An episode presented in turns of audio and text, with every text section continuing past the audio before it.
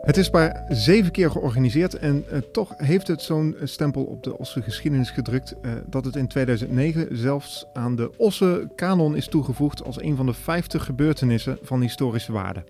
Ik heb het over de 24 van Oss, een motorrace die van 1969 tot en met 1975 elk jaar werd gehouden en was vanaf het begin met tienduizenden toeschouwers meteen al een publiekstrekker. Het was echter ook een gevaarlijke race en dat heeft het evenement uiteindelijk de das omgedaan.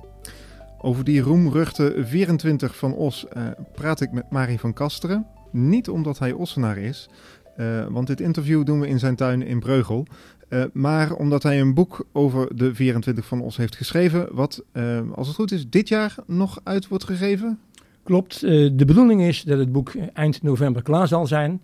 Momenteel ligt alles bij de layoutman. En ik hoop dat hij er een heel erg mooi boek van gaat maken. Dan gaat alles naar de drukker. Ja, en dan hopen we dat het boek in ieder geval in de laatste week van november verkrijgbaar is. Dan wordt het nog een mooi kerst- of Sinterklaasgeschenk. Ja, zeker, inderdaad. Mijn bedoeling was inderdaad dat het voor Sinterklaas of voor kerst aangekocht kan worden. Hè. Dat is net een mooie periode natuurlijk om zo'n mooi boek aan te schaffen. Ja, zeker. Ja, als eerste wil ik even weten, de 24 van Oss is iets uit Oss, maar je hebt er wel een band mee, hè? Jazeker, natuurlijk, omdat ik in die tijd natuurlijk ook al de NMB-races bezocht, omdat mijn vader bij de NMB reed en later ook mijn broer. Even uitleggen, wat is de NMB? Dat is de Nederlandse Motorsportbond. Dat was de tweede motorsportbond van Nederland, naast de FIM-bond, en dat was de KNMV. De KNMV was dan eigenlijk de zogenaamde officiële bond in Nederland, die ook de TT-races in Assen organiseerde en andere grote races in Nederland, zoals de Olaf-races in Hilvarenbeek, Tubbergen, Raalte en andere races. Daarnaast is de NMB in 1949 opgericht als tweede bond in Nederland. En ja, die zijn er toen de tijd eigenlijk uit onvrede uit de KNV gestapt. Het waren voornamelijk zuidelijke verenigingen. En die hadden eigenlijk onvrede over de gang van zaken binnen de motocrosswereld in die tijd. Er waren toen de tijd te weinig wedstrijden in het zuiden. En hun hebben gedacht, nou, dat kunnen wij zelf ook wel. Die zijn voor zichzelf begonnen. En die hebben eigenlijk in 1949 een zuidelijke bond opgericht. Althans in eerste instantie. Later is die bond eigenlijk ook gewoon landelijk geworden. Met clubs en leden uit heel Nederland. En ook wedstrijden in heel Nederland. Aanvankelijk heeft de bond enkel motocrosses georganiseerd. Later ook sintelbaanraces en grasbaanraces. En het heeft eigenlijk tot 1967 geduurd voordat de NMB ook overging tot het organiseren van wegraces.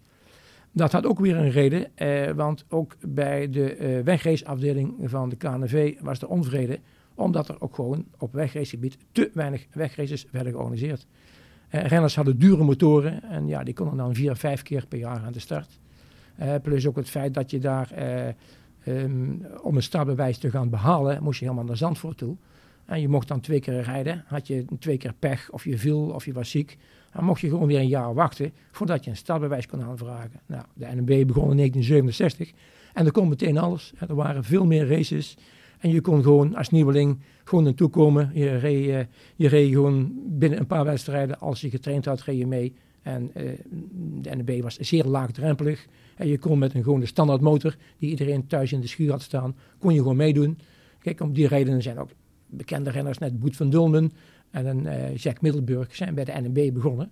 Omdat ze gewoon uitgedaagd werden om met een standaardmotor mee te doen. Hè. Ja. Dus de NMB was de Nederlandse Motorsportbond, de tweede bond in Nederland. En nog even op terug te komen op de band die je dan hebt met de 24 van Oss, want jouw broer heeft erin gereden. Ja. Kijk, mijn vader niet, maar mijn broer wel. Die heeft voor de eerste keer meegedaan in 1973. Hij heeft in 1974 meegedaan en zelfs gewonnen, samen met Johan van der Wal. En in 1975 heeft hij ook meegedaan, alleen ja, toen ging de motor in het eerste uur al stuk. En toen is hij niet meer aan de beurt geweest om te rijden. Hè. Maar dat gaf natuurlijk ook een band. En buiten dat natuurlijk was de 24 uur van Oss natuurlijk de grootste wedstrijd op de NMB-kalender. Dus iedereen die iets met de NMB had of met wegraces, die moest daar naartoe. De 24 uur van Oss was het hoogtepunt van het jaar. De grote wedstrijd dat ook alle NMB-reizigers zich in de kijker konden rijden. He, want normaal gesproken reden ze een kleine race om de kerk, laat ik maar zeggen, he, in Zeerendonk of in Seurhuisterveen of ergens diep in Zuid-Limburg. Dat was geen publiciteit, maar bij de 24 uur van Oss was dat totaal anders. He, die wedstrijd had landelijke bekendheid. In de pers kwamen stukken te staan, radio, tv was er. Dus als je daar, zal ik maar zeggen, voorop reed, dat gaf je dus inderdaad bekendheid. En dat was ook de reden dat renners daar graag mee wilden doen. Ja. Wat voor soort race was dat eigenlijk? Ja, kijk, de 24 uur van Oss is natuurlijk een zeer speciale race. Op de eerste plaats natuurlijk, het was de enigste 24 uur race die ooit in Nederland is gehouden. En wat houdt dat in, 24 uur 24 racen? Uur, dat is 24 uur achter elkaar rijden. Hè? Dus je start op zaterdagmiddag om 4 uur en de finish valt pas op zondagmiddag om 4 uur. Hè? Maar doe je dat in je eentje? Nee. Dat zou niet kunnen. Hè? Dat zou natuurlijk wel echt een hele grote marathon zijn. Maar het team bestaat uit 2 rijders die elkaar afwisselen. Normaal gesproken was dat om de 2 uur of om de 1,5 uur. Ieder team had daar een eigen schema voor. Maar normaal gesproken om de paar uur. Of er moest iets gebeuren. Een rijder voelde zich minder goed. Of die reed niet graag in de regen of de mist. Of er waren stukken. Maar de bedoeling was dat je ze om de 2 uur ongeveer liet aflossen. Ja, het was zeer speciaal natuurlijk. Het was dag- en nachtrijden. Hè, dus het ging over 24 uur. Kijk, in vergelijking met natuurlijk een normale race, dat was 20 minuten. En in 20 minuten moest je alles geven wat je had om in die tijd zo snel mogelijk die ronde te rijden. Bij de 24 uur lag dat anders natuurlijk. De rijders reden natuurlijk wel snel, maar je moest natuurlijk wel met enige voorzichtigheid rijden om de motor heel te houden natuurlijk. En om zelf ook niet uitgeput te raken. Hè. Dus dat gaf een compleet ander beeld natuurlijk. Ook, je had naast de rijders ook een team van monteurs, van begeleiders. In het begin was dat allemaal nog redelijk amateuristisch. Stond er dikwijls een vriend in de pits die ook al een klein beetje kon sleutelen. Maar later zijn het gewoon meer professioneel teams geworden van de importeurs. Die daar echt met 2-3 mensen, professionele monteurs stonden. Met allerlei onderdelen die meteen verwisseld konden worden. Ja. Dus het werd na gelang het duurde ook steeds professioneler op het circuit. Maar ook in de pits. Ja, komen we zo op terug. Ja. Maar eerst, waarom in Oss? Wat maakte het dat het in Oss gebeurde? Kon het overal? Of, in principe had die race ook ergens anders kunnen plaatsvinden. Maar het punt was dat in een vergadering van de NMB in december 1968... een bekende renner, Frans van der Lucht, met het idee kwam...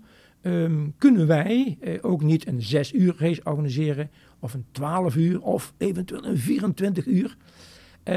tijdens die vergadering waren allerlei clubs aanwezig. En waarschijnlijk ook de club OS20. En OS20 was natuurlijk wel een club die wel wat wilde. Hè. Ze hadden daarvoor ook al motocrosses georganiseerd. En ook in 1967 en in 1968 hadden ze wegraces georganiseerd. Dus het was voor hun niet nieuw om een wedstrijd te organiseren. Daar kwam nog het feit bij dat er bij OS20 eigenlijk toch wel... een probleem was, denk ik, met hun kasvoorraad. Ze wilden hun kas wel spekken. Dat wilde uiteraard iedere vereniging. En OS20 ook.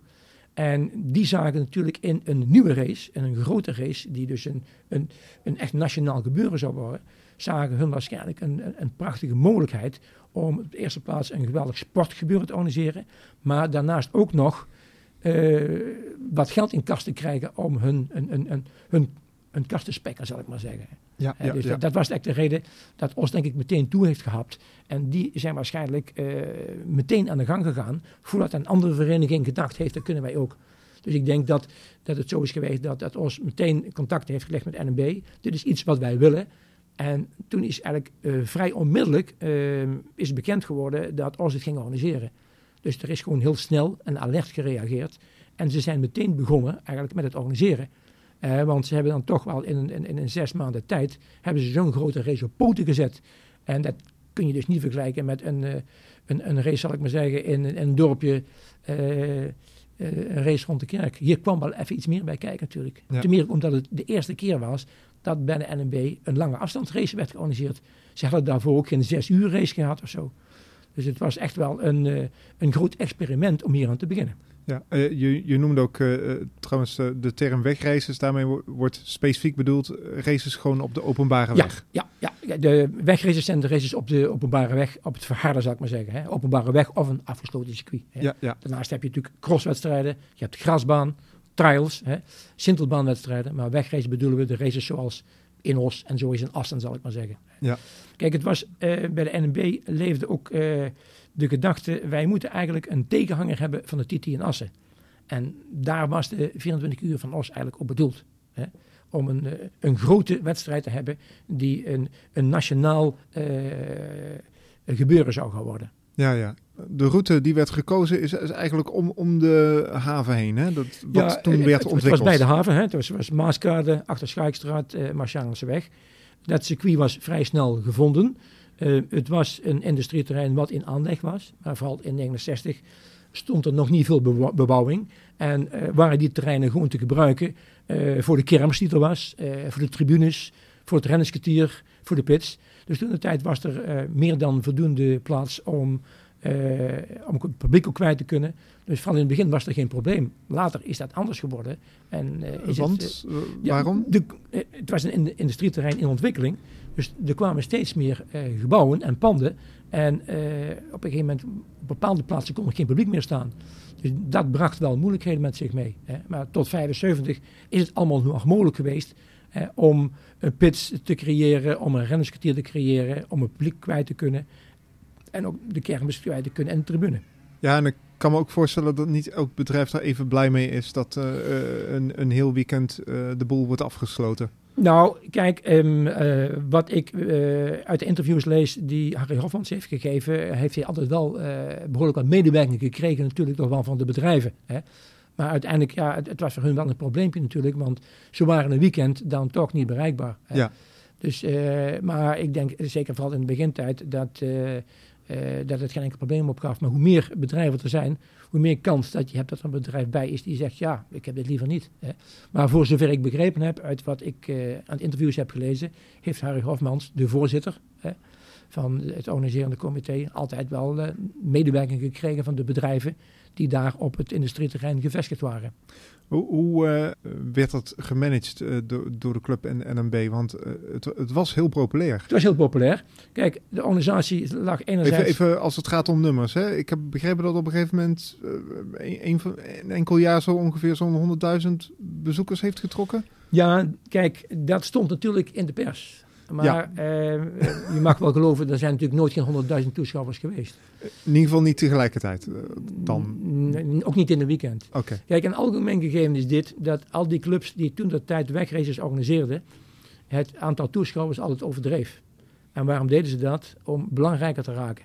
En want als je een evenement hebt, en natuurlijk sponsors, en je zegt, ja, bij ons komen 13.000 toeschouwers, in plaats van 4.500. Dan heb je eerder natuurlijk een sponsor. Ja. En datzelfde gold zeer waarschijnlijk ook in Os. Kijk, er werd ieder jaar geschermd met 100.000 toeschouwers. Maar kijk, bewijzen kunnen we het niet. Want de archieven bestaan niet meer. Zowel van de organiserende club als van NMB. Maar ik heb er ook met insiders over gesproken. We moeten aannemen dat er waarschijnlijk, en dat is een pure gok, en dat schrijf ik ook in het boek, dat nooit waarschijnlijk meer dan 30.000 toeschouwers in één weekend geweest zijn. Dat kan ook niet, want als je het circuit bekijkt en als je ziet hoeveel mensen er tegelijkertijd stonden, ja, dat kun je moeilijk gaan tellen. Maar er hebben nooit 30.000 toeschouwers tegelijk gestaan. Ik kan het zeggen, want als het rond de 100.000 is, dan is het een veelvoud van wat er in Os woont. Ja, precies. Hè. Dus kijk, we moeten aannemen dat die 100.000 toeschouwers nooit zijn geweest, ook geen 80.000. Mijn schatting is, naar aanleiding van wat ik van insiders gehoord heb, dat er op zijn hoogst misschien in een compleet weekend 30.000 mensen geweest zijn. Ja. Nou, dat is dan toch weer jammer. Dat zou toch wel heel erg veel zijn. Ja. Maar kijk, er was een heel goede samenwerking tussen enerzijds het organiserende comité. Kijk, op een gegeven moment is er een organiserend comité opgericht. Wat eigenlijk de uitvoerende taak had naast de NMB en de motorclub. En ze hadden een geweldige medewerking van alle andere verenigingen in Os. Maar daarbuiten ook van de politie. Hè. Kijk, ze hadden, zou ik maar zeggen, in het begin waren er misschien een paar honderd politiemensen. Maar in de latere jaren, bijvoorbeeld in 75, waren er alleen al 300 politiemensen aanwezig. Die kwamen niet alleen uit Os, maar ook uit Den Bosch, Bokstel, Eindhoven en allerlei andere plaatsen. Ook qua medewerkers. Kijk, in het eerste jaar zouden er ongeveer 350 medewerkers geweest zijn. Maar als ik mag geloven, waren er in 1975, dus het laatste jaar, wel 1800 medewerkers. Dus het was echt een groeiend evenement. Ja, een groeiend evenement. Kijk, en die medewerkers die kwamen voornamelijk van andere verenigingen. Van de voetbalclub en andere verenigingen. En die kregen een vergoeding voor iedere medewerker die hen leverde. Dus het mes sneed aan twee kanten. Dat ook de andere verenigingen in Os, en dat geeft de burgemeester ook ergens aan in een interview, dat ook de andere verenigingen hier beter van werden, omdat hun leden inzetten als vrijwilliger en hun als vereniging voor ieder lid wat meehielp een bepaalde vergoeding kreeg. Dus er was gewoon heel veel medewerking. Voordat de eerste race is georganiseerd, was er wel wat sceptisch van er komen zoveel mensen in Os, kan dat wel? Nou ja, het is gebleken dat het gewoon goed is gegaan. Er waren voldoende parkeerplaatsen. Er kwamen nieuwe parkeerplaatsen bij. En in 1972, als ik me niet vergis, is de ringsingel was ook klaar. Dus dat was ook vrij goed om het verkeer, zal ik maar zeggen, in goede banen te leiden. Dus dat ging eigenlijk allemaal goed. Met het publiek is eigenlijk in principe, voor zover ik naar kan gaan, nooit geen probleem geweest. Dat is allemaal goed geregeld. Ja. Plus, er kwam zaterdagmiddag publiek, zaterdagavond, kwam in de nachtpubliek, zondagsavonds. Dus er is ook nooit 30.000 man tegelijk geweest. Hè? En een aantal mensen die kwamen op zaterdagmiddag en die bleven heel het weekend. Dus daar had je eigenlijk maar één keer moeite mee, met het parkeren en met het binnengaan en met eruit gaan. Het was een evenement wat groeiende is. Nou heb ik zelf niet heel veel verstand van motoren, dus je zal me even een beetje moeten helpen. Ja. Maar is daar ook nog ontwikkeling in geweest? Ja, zeker. Kijk, wat we zien natuurlijk in 1969 stonden er allemaal standaardmotoren aan de start. Dus gewoon motoren die iedereen in de schuur had staan, of in de garage, of in een motorzaak. Dat waren heel eenvoudige motoren, die ook niet super snel waren. Die waren gewoon een klein beetje aangepast om aan de race mee te doen. Een extra lamp erbij, een ander zitje als ze op zaten. Om ook aan te geven, bijvoorbeeld in 1969... de winnende 350cc Honda, wat een vrij kleine motor is, had in die tijd maar 36 pk. De snelste fabrieks Laverda, die toen nog geweest is, die had ongeveer 60 pk. Als je dat gaat vergelijken met de motoren van de laatste 2 jaren... daar moet je constateren dat de ontwikkeling een geweldige vlucht heeft gehad. Bijvoorbeeld de Kawasaki van Johan van der Wal, en waar ook mijn broer Rinus op heeft gereden, ja, die werd geclaimd voor 105 pk... bij 10.000 toeren en een topsnelheid van 270 kilometer. Ja, dat is weer heel anders. Ja. Als je dat gaat vergelijken met wat er in 69 aan de start stond, daar stonden zelfs 125cc motoren aan de start die 9,5 pk hadden. En ja, die op de teller 120 kilometer reden. Dus ja, in die 7 jaar is er een geweldige ontwikkeling geweest. En de ontwikkeling was zelfs al na 2-3 jaar... want toen kwamen vooral vanuit Japan steeds snellere motoren. Onder andere de 750cc Honda. Ja, dat was natuurlijk al compleet iets anders als wat er in 1969 rondreed. En wat je ook ziet is dat in 1969 alle klassen aan de start stonden. 125 tot en met boven 500. Maar die 125 werd al na een paar jaar afgeschaft. En op een gegeven moment ging de 250cc weg. En de laatste jaar reden alleen maar 500cc motoren. En zwaardere tot wel zelfs 1200cc toe. Dus dan niet alleen de pk's, maar ook er werden steeds meer andere frames gebruikt. Polyester, sits, stroomlijnen, tanks, dat veel lichter was. En de motoren sowieso werden echt aangepast op de race, hè? Jazeker. Niet alleen in het begin, maar ook daarna nog steeds. Ja, ze werden steeds sneller door snellere sets, door grotere inhouden. Het bewerken van de koppen, andere zuigers erin, speciale carburateurs. Op het laatste steeds meer speciale en dure remmen, andere wielen, andere carburateurs. Dus het werd steeds meer professioneler en veel duurder. Kijk, in het begin, zal ik maar zeggen, kon je meerijden met een motor van 2000 gulden. En op die laatste motoren, ja, die kosten, althans wat ik gelezen heb, 20.000 of 25.000 gulden. Ja. Dat was net wel een verschil natuurlijk. Dat deden zelfs op een gegeven moment nog Italianen mee, hè? Ja, klopt. Dat is natuurlijk het mooie van dat vanaf het begin in 1969 de Italianen aan de start stonden. Hè? Kijk, dat gaf natuurlijk de 24 uur van Oss ook een geweldig cachet. En want Jan Raaijmakers, de importeur van de Laverda, waar toen een merk in opkomst was, die is... Een motormerk. Ja, een motormerk. Ja. Dat was een vrij nieuw merk, een Nederlands merk. Want daarvoor had je waarschijnlijk, hoogstwaarschijnlijk alleen maar de Engelsen en wat kleine Japanners. De Italianen kwamen vooral in 68, 69 met die 7,5. En Jan Raaijmakers, die was importeur. En die zag daar wel brood in natuurlijk. Dus die is in Italië geweest. En die heeft aan de Laverda-directeur voorgesteld, laten we daar beginnen. En ja, die was meteen enthousiast. En die is met 3 motoren naar Nederland gekomen om hier mee te doen. Nou, ons afgezakt. Het was dus een fabrieksteam. En meteen stonden daar ook al Italianen aan de start. Hè. Naast ook rijders uit andere landen. Maar het was natuurlijk wel geweldig dat hier Italianen aan de start stonden. Hè. Dat was ook natuurlijk voor de publiciteit, gaf dat wel wat. Het was niet alleen een race van wat NMB-jongens, aangevuld met wat Belgen en West-Duitsers die bij de NMB reden, maar ook Italianen. Ook in latere jaren zijn er ook steeds meer rijders uit andere landen hebben meegedaan. Uit Engeland, België, Duitsland, Frankrijk, Zwitserland en Oostenrijk. Dus het werd ook steeds meer een internationaler evenement. Ja, en toch kwam er een einde aan in 1975. Ja, wat was er gebeurd? Er was een dodelijk ongeluk. Ja, kijk, er zijn natuurlijk meerdere dodelijke ongelukken gebeurd. Bij de 24 van Oss. 24 uur van Oss. Vergeet de uur niet, hè? Dat is heel belangrijk. 24 uur van Oss. Kijk, het probleem zit natuurlijk in 24 uur is in principe natuurlijk al een beetje gevaarlijk, want er kan 24 uur alles gebeuren. Hè. Is een renner 24 uur echt alert? Vooral 's nachts, er is minder zicht natuurlijk. Het circuit van Oss had natuurlijk haar zwakheden. Je had de achter Schaijkstraat, dat was een heel smalle straat met bomen. Dat was in principe wel gevaarlijk, maar er zijn nooit geen ongelukken gebeurd. Ja, wat is het probleem met bomen? Kun je dat nog uitleggen? Kijk, het probleem is dit. Zolang als je keurig op de weg blijft, gebeurt er dus niets.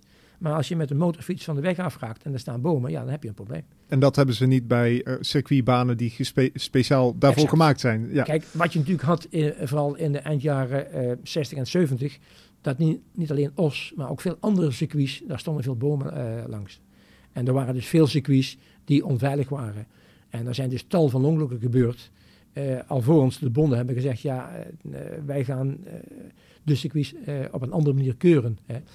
Maar Oss was nog één van de circuits, zal ik maar zeggen, die in 69 begon, waar gewoon veel bomen langs de kant van de weg stonden. Dus Oss was beslist geen uitzondering. Hè. Er waren veel andere circuits die ook veel bomen langs de kant hadden. Maar Oss was natuurlijk geen echt veilig circuit. Ten meer omdat er ook 24 uur werd gereden. En kijk, het is natuurlijk begonnen in 1970 met een tweetal dodelijke ongelukken. Waarvan er eentje natuurlijk, een van die ongevallen was een EHBO'er. Een frater die is overgestoken en die is aangereden door een motor. Ja, daar kan de organisatie niets aan doen. Maar dat was wel weer natuurlijk toch een dode op het circuit. En de tegenstanders die grepen daar toch aan van, hier vallen slachtoffers. En in dat jaar waren er 2 doden. En ook in 1971 zijn er ook 2 mensen verongelukt op de Marchandsweg. Waarvan 1 Lambert Schuurmans natuurlijk ook een heel vervelend ongeval was. Maar het feit is natuurlijk wel zo, als je in de problemen komt en je valt en je hebt vrij baan, je hebt dus geen bomen langs de kant van de weg, dan heb je ontsnappingsmogelijkheden. Kijk, in principe is een circuit veilig als er ontsnappingsmogelijkheden zijn. En een circuit met bomen er langs, dat biedt weinig ontsnappingsmogelijkheden. Dus Oss was in principe een circuit wat niet zoveel ontsnappingsmogelijkheden geeft. Ja. Maar het is ook wel zo, als je veilig rijdt, je komt niet van de weg af en je blijft gewoon rijden, is er niks aan de hand. En dus heel veel renners, die konden daar gewoon goed rijden. En die hebben met enige reserve gereden. En dan kon je daar rijden natuurlijk. Ja, maar het was geen race waar je licht aan begon, zeg maar. Ja, sommigen wel, sommigen niet. Kijk, wat je had natuurlijk bij de NMB is van, dit was de grote race van het jaar. En alle renners die zichzelf in de kijker wilden rijden, die reden daar. Ja. En natuurlijk, de rijders van die tijd, die hadden toch een iets ander beeld van veiligheid als nu natuurlijk. Ja, ja. Maar dat beeld is natuurlijk in de loop van de jaren wel verschoven. En naarmate de tijd duurde, rond 75, was het begrip veiligheid was wel een fractie anders. En dat gaf natuurlijk ook wel problemen. In 72 hebben ze in de Marchandseweg een kniebocht ingelegd. Waarbij dus één van de gevaarlijke bochten van de Marchandsweg buiten werking werd gesteld. Dus toen is die kniebocht ingesteld. Je ging niet meer snel door de bocht heen. Je moest afremmen voor een extra bochtje en je kwam weer op de weg. En dat gaf als resultaat dat er in 72, 73 en 74 daar geen ernstige ongelukken zijn meer gebeurd. Althans met ernstige gevolgen. En het probleem was natuurlijk wel dat in 75 het ongeluk wel is gebeurd. En er zit natuurlijk nog een kanttekening aan vast. De rennerscommissie heeft voordat de race heeft plaatsgevonden eigenlijk tegen de organisatie gezegd, wij willen daar niet meer rijden. Ja. Maar uiteindelijk hebben ze toch toegegeven, omdat de organisatie van de gemeente een tekening had gekregen van volgend jaar gaan we op een ander circuit rijden. Het trommelde eigenlijk al voor de start van 1975 de laatste race. Ten meer ook natuurlijk omdat er toch binnen Os meer tegenstanders kwamen die dit toch niet zagen zitten. Uit welke hoek? Ja, uit de politieke hoek onder andere. Hè, want later daar blijkt ook toen 75 ten einde was dat de PPR en de PvdA, dat daar mensen in zaten die dit eigenlijk niet meer wilden hebben in Os. Ja. Dus kijk, wat eerst zou ik maar zeggen ontstaan is als een geweldige publiciteit voor Os, om Os als industriestad op de kaart te zetten, werd op een gegeven moment door sommige mensen gezien toch als een beetje als een antipubliciteit, omdat er 2 jaar achter elkaar natuurlijk toch dodelijke ongelukken waren. Dat was toch vervelend. Dus, hoeveel voor mijn beeldvorming, hoeveel zijn er overleden in de 4 renners zijn verongelukt. En die EHBO'ers natuurlijk. Ja. Kijk, en vooral natuurlijk 75 gaf grote impact, omdat Hans Zutte verongelukte. En Hans Zutte was eigenlijk de nestor van de renners, de meest ervaren man. Die man kon niet zo voorkomen. En ja, die man heeft toch een klein foutje gemaakt. En die is toch waarschijnlijk met zijn schouders tegen een stroopbaan gereden. En ja, daarmee is het gewoon helemaal fout gegaan natuurlijk. Ja. Kijk, en dat gaf eigenlijk de druppel die de emmer deed overlopen. Ja, en toen kwamen er zoveel krachten los. Ja, plus het feit dat binnen de NMB, de rennerscommissie, had gezegd, ja, wij willen daar niet meer rijden. Ja, en toen was de organisatie niet meer in de staat om een ander circuit te vinden. Het circuit wat de gemeente eigenlijk wilde bouwen buiten Os. Er waren plannen om een vast circuit ergens te bouwen. Waar ook andere sporten zouden kunnen deelnemen. Dus wielrennen en nog andere sporten. Ja, dat zagen ze uiteindelijk toch niet zitten. Maar dat ging veel geld kosten. En er was ook in die tijd geen geld. Ja. Dus uiteindelijk is in 1975 de laatste race geworden. Er was enerzijds te veel tegenwerking. En anderzijds was er ook geen ander circuit voorhanden waar gereden kon worden. En dat is uiteindelijk natuurlijk het einde van de 24 uur van Os geworden. En ook het einde van wegraces? Nee. Kijk, wegraces zijn natuurlijk gewoon door blijven gaan. De NMB heeft naast de 24 uur van Os ook nog een paar 6 uur races georganiseerd. In Zomeren en in Heerlen. Dus dat, en ook de 200 mijl van Helmond. Kijk, dat kwam daar een beetje voor in de plaats natuurlijk. Hè. Kijk, de NMB... die is wegraces blijven organiseren tot en met 1981. En toen waren er binnen de NNB grote problemen. Toen is de wegracesector in 1982 over moeten stappen naar de KNMV. En 1982 was het laatste jaar van de NNB. Toen hebben ze nog crosswedstrijden georganiseerd. En toen was het ook het einde van de NNB. En die is toen eigenlijk geïntegreerd in de KNMV. En ja, de leden zijn eigenlijk overgestapt voor het grootste gedeelte naar de KNV en sommige crossers naar de MON. En dat was weer een andere organisatie. Maar een 24-uursrace, dat is er sinds 75 niet meer geweest. Nee. Kijk, in Nederland hebben we buiten de 24 uur van Os, heeft de KNV toen de tijd wel 6 uur races georganiseerd in Zandvoort. Maar kijk, dat was geen concurrent, dat was in Zandvoort. En ja, dat waren meestal races op een regenachtig, troosteloos Zandvoort met 200 toeschouwers op de tribune. En ze hebben later op Assen nog wel lange afstandsraces georganiseerd. Maar niemand in Nederland is ertoe gekomen om 24 uur te organiseren. Want ja, dat is natuurlijk toch wel een organisatie waar wel mee komt kijken. Ook in Europa waren er maar een paar 24 uur races. Kijk, naast ons in Nederland had je uiteraard de 24 uur Boldor in Frankrijk. En je had 2 24-uur races in Spanje, in Barcelona en in Madrid. Meer waren er niet, dus dat geeft wel aan dat een 24 uur, dat was een heel bijzondere race. Ja, omdat daar wel het een en ander bij kwam kijken natuurlijk. Ja, dus het is een slopende race, gewoon lichamelijk al. Natuurlijk, lichamelijk. Kijk, de renners moesten zich heel goed voorbereiden. Dat werd ook steeds beter. Ik heb ook alle renners gevraagd van, ja, wat deed je van tevoren? Nou, renners gingen trimmen, zwemmen, hardlopen, fietsen. Ze deden handoefeningen met knijpers of alle andere dingen. Ja, want je moest de hele tijd schakelen, ja, met je handen, ja, precies, duizenden keren. Op een gegeven moment waren er ook renners die zelfs niet meer koppelden. En die gewoon schakelden, omdat ze problemen natuurlijk al met hun handen kregen. Hè. Dus er werden masseurs ingeschakeld. Die hun tijdens die voor de race en tijdens de race renners behandelden. Om een beetje fit te blijven natuurlijk. Hè. Ja, ja. Dus die dingen die waren allemaal nodig om aan de gang te blijven.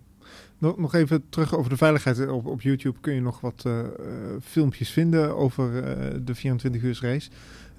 Als ik dan kijk naar hoe het is afgekaderd. Je hebt langs de weg heb je dan strobalen en daarachter zit vaak al meteen het publiek. Dat is volgens mij een situatie die niet meer kan voorkomen. Nee, daar zijn wel andere regels voor. Maar wat ik wel wil zeggen is, het publiek heeft in Oss nooit gevaarlijk gezeten, omdat ze altijd op afstand zaten. Dus dat was prima geregeld. Het publiek heeft altijd op voldoende afstand gestaan. En dat was geen enkel probleem. Dus wat dat betreft was dat gewoon goed georganiseerd. Maar bij andere races, ik kan je wel foto's laten zien, bijvoorbeeld in Zeerendonk. Ja, daar staat tussen de weg en het publiek is 1,5 meter en er staat een lijntje. Ja. Ja, en daar rijdt dan een renner in een bocht. Ja, oké. En dat was natuurlijk niet veilig. Maar dan praat ik echt al over de jaren 60, begin jaren 70. Kijk, en later zijn er natuurlijk steeds meer regels voor gekomen. Maar een echte vereiste natuurlijk om een race te organiseren is dat het zeker veilig voor toeschouwers moet zijn. Ja. Dat klopt. En afgezien van die overstekende EHBO'er is het eigenlijk voor toeschouwers altijd goed gegaan. Ja, nee, er was geen enkel probleem. De toeschouwers die stonden voldoende ver en beveiligd van de baan af. Zeker. Ja. Ik had begrepen dat er nog een toevoeging voor je boek was. De 24-uursrace, maar dan op de fiets. Ja, inderdaad. In Oss hebben ze naast de 24 uur op motoren, hebben ze ook nog 24 uur op de fiets gereden. En het is eigenlijk begonnen, heb ik begrepen, als een protest. Maar het was ook een mogelijkheid om het geld bij elkaar te krijgen. En het is ook niet lang geduurd. Het heeft van 75 tot en met 79 en 80, 81 geloof ik. Dus het heeft ook maar een aantal jaren geduurd en toen is het ook gestopt. Maar oké, het was ook een 24 uur, maar dan wel net een fractie anders. Ja, een hele andere ervaring. Ja. Hebben we nog iets vergeten? Heb je nog iets wat je wil melden? Ik wil nog wel melden. Wat ik nu echt gemerkt heb, is dat de 24 uur van Oss natuurlijk toch op de toeschouwers een geweldige impact gehad hebben. En met name op jeugdige toeschouwers. Op een gegeven moment heb ik een vraag gekregen van iemand die toen jeugdig was. Van, komen in het boek ook ervaringen van mensen te staan? Nou ja, ik had aan alles gedacht, maar daar had ik me net niet aan gedacht natuurlijk. Dus ik heb toen een mailtje uitgezet aan een groot aantal personen. Die zijn bezig kijken en ik heb een aantal reacties gekregen, maar enkel van jeugdige personen. En als je dan ziet wat die schrijven, dan moet je tot de conclusie komen dat vooral op die jeugdige personen de 24 uur en de renners een geweldige indruk gemaakt hebben. Hè? En bijvoorbeeld ook dat Tony van Schijndel een jeugdidool was van vele jongeren in Oss en omstreken natuurlijk. Hè? Dat had een geweldige indruk. Hè? Het waren grote, stevige mannen met lange haren en snorren die dan de zware motoren die daar reden in bedwang hielden natuurlijk. Ja. En voor de jeugd was dat een geweldig voorbeeld wat ze later misschien ook wilden doen. Zij waren de mannen. Zij waren de mannen natuurlijk. Ja, dat maakt een geweldige indruk. Nou, ten slotte nog, wanneer komt je boek uit, dat weten we ongeveer. Ja. Waar kan je het bestellen? Je kunt het uiteraard bij mij bestellen.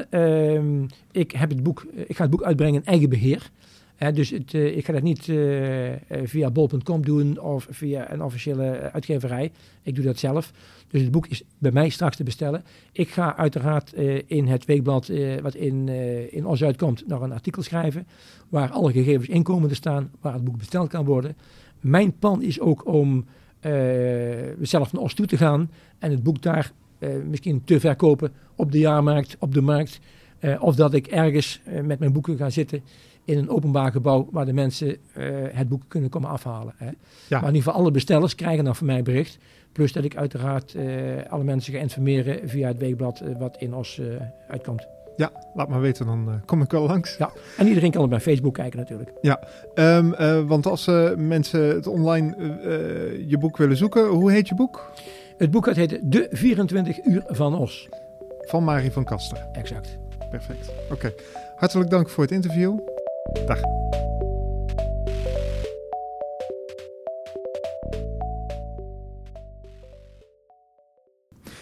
Mari, we waren even napraten en toen kwamen eigenlijk nog allemaal verhalen naar boven over het boek. En ik wilde het toch eventjes ook toch op de band hebben, zeg maar, ook al is het digitaal. Oké. Ga je gang.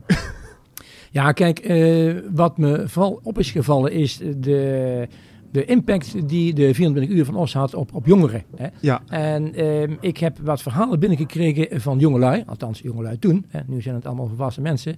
En ja, die zijn me toch wel bijzonder opgevallen. Hè. Bijvoorbeeld het verhaal van een zekere Rob uit Zaandam.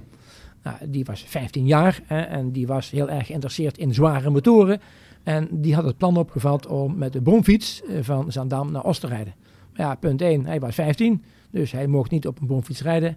Hij had geen bromfiets, dus die heeft hij geleend van een van zijn vriendjes. Nou ja, hij is op vrijdag vertrokken met de bromfiets, met 12 gulden in zijn achterzak en 2 krentenbollen. En, ook ja, in zijn achterzak. In zijn achterzak, ja. Hij is onderweg gegaan, Zaandam, 1969, 1970, ik weet niet precies. En hij wist eigenlijk de weg niet, dus... Ergens onderweg in Hilversum heeft hij uiteindelijk moeten tanken. En hij heeft aan de pompbediende gevraagd, ja, weet u waar Os ligt? Nou ja, die man was zeer verbaasd dat hij daar een jonge man op een bromfiets had en die onderweg naar Os was. Dus verder is hij natuurlijk gegaan richting Os, want hij had nu ongeveer uitgelegd gekregen waar Os dan wel zou kunnen liggen. Onderweg heeft hij nog met zijn bromfiets een rivier overgestoken in een bootje. Van de weg afgeraakt. Uiteindelijk is hij dan toch in Os terechtgekomen na 14 uur. En kwam hij op het circuit. Nou, hij zag daar meteen al een van zijn grote idolen, Tony van Schijndel, die daar op de grote Vos Honda rondreed. Nou, uiteindelijk heeft hij Tony 400 zien rijden. En is hij toen in slaap gevallen. Nou, toen hij wakker werd, was Tony van Schijndel en Harry van der Kruijs inmiddels uitgevallen. Maar uiteindelijk heeft Rob de race natuurlijk toch wel allemaal nog bekeken. En is hij uiteindelijk toch nog met zijn bromfiets heel huis thuis gekomen. Waar zijn ouders natuurlijk heel ongerust zaten te kijken. Want ja, in die tijd hadden we natuurlijk geen mobiele telefoons. Waarmee de ouders op de hoogte kunnen stellen waar we ergens zouden zijn. Dus vooral die verhalen die zijn natuurlijk erg bijgebleven. Dat is een ander verhaal van Julian.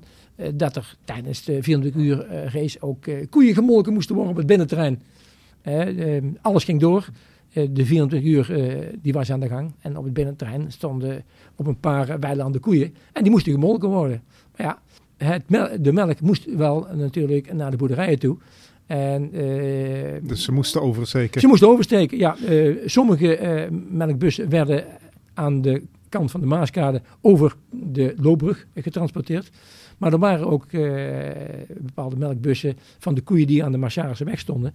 Die dus inderdaad over de weg naar de andere kant gebracht werden. Nou ja, je kunt het bijna niet voorstellen. Maar hun moesten dan met een paar man die zware melkbussen vastpakken. En dan onder begeleiding van de bochtencommissarissen moesten ze op een goed moment, als het niet druk was, de melkbus aan de andere kant brengen. Ja, je gelooft het niet. Maar die dingen hebben dus allemaal plaatsgevonden.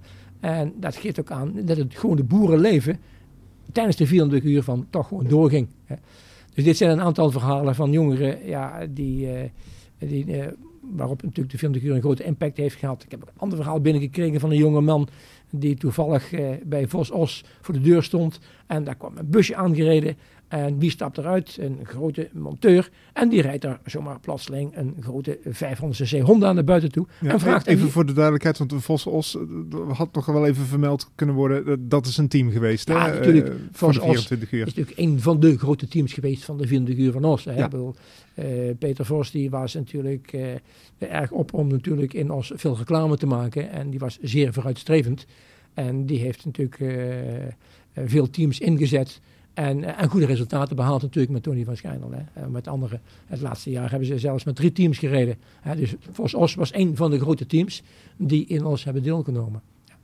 Dus die jonge man kreeg op een gegeven moment die grote Honda in zijn handen. Van hou hem even vast, ik kom zo terug. Maar ja, dat duurde heel erg lang. Uiteindelijk is de man teruggekomen, heeft de Honda vastgepakt.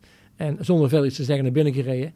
En ja, een week later zat die jonge man natuurlijk keurig langs de kant. En die zag daar dan die grote zware 500cc Honda over het circuit rijden. Die hij nog zelf in zijn handen had gehad. Natuurlijk. Dat zijn mooie verhalen. Hè? Ook jongelui die met tentjes daar naartoe gingen. 2 tentjes aan elkaar. En een zeil eroverheen. Hooi erin. Boterhammen bij. En van alles bij.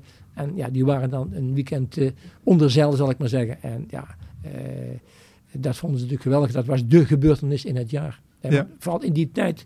Kijk, in de huidige tijd, we hebben nu even corona, maar ieder weekend is er in een boerendorp iets te doen. Kijk, in de jaren 60, begin jaren 70, als er een festival was, dat was dat heel bijzonder. Kijk, en ook de 24 uur van Oss was één van de dingen die er in Oss gebeurde. Maar daarnaast was er natuurlijk zeker op dorpen in die tijd veel minder te doen dan nu. Ja, nou, fantastisch. Dankjewel voor de verhalen en wederom bedankt voor het interview.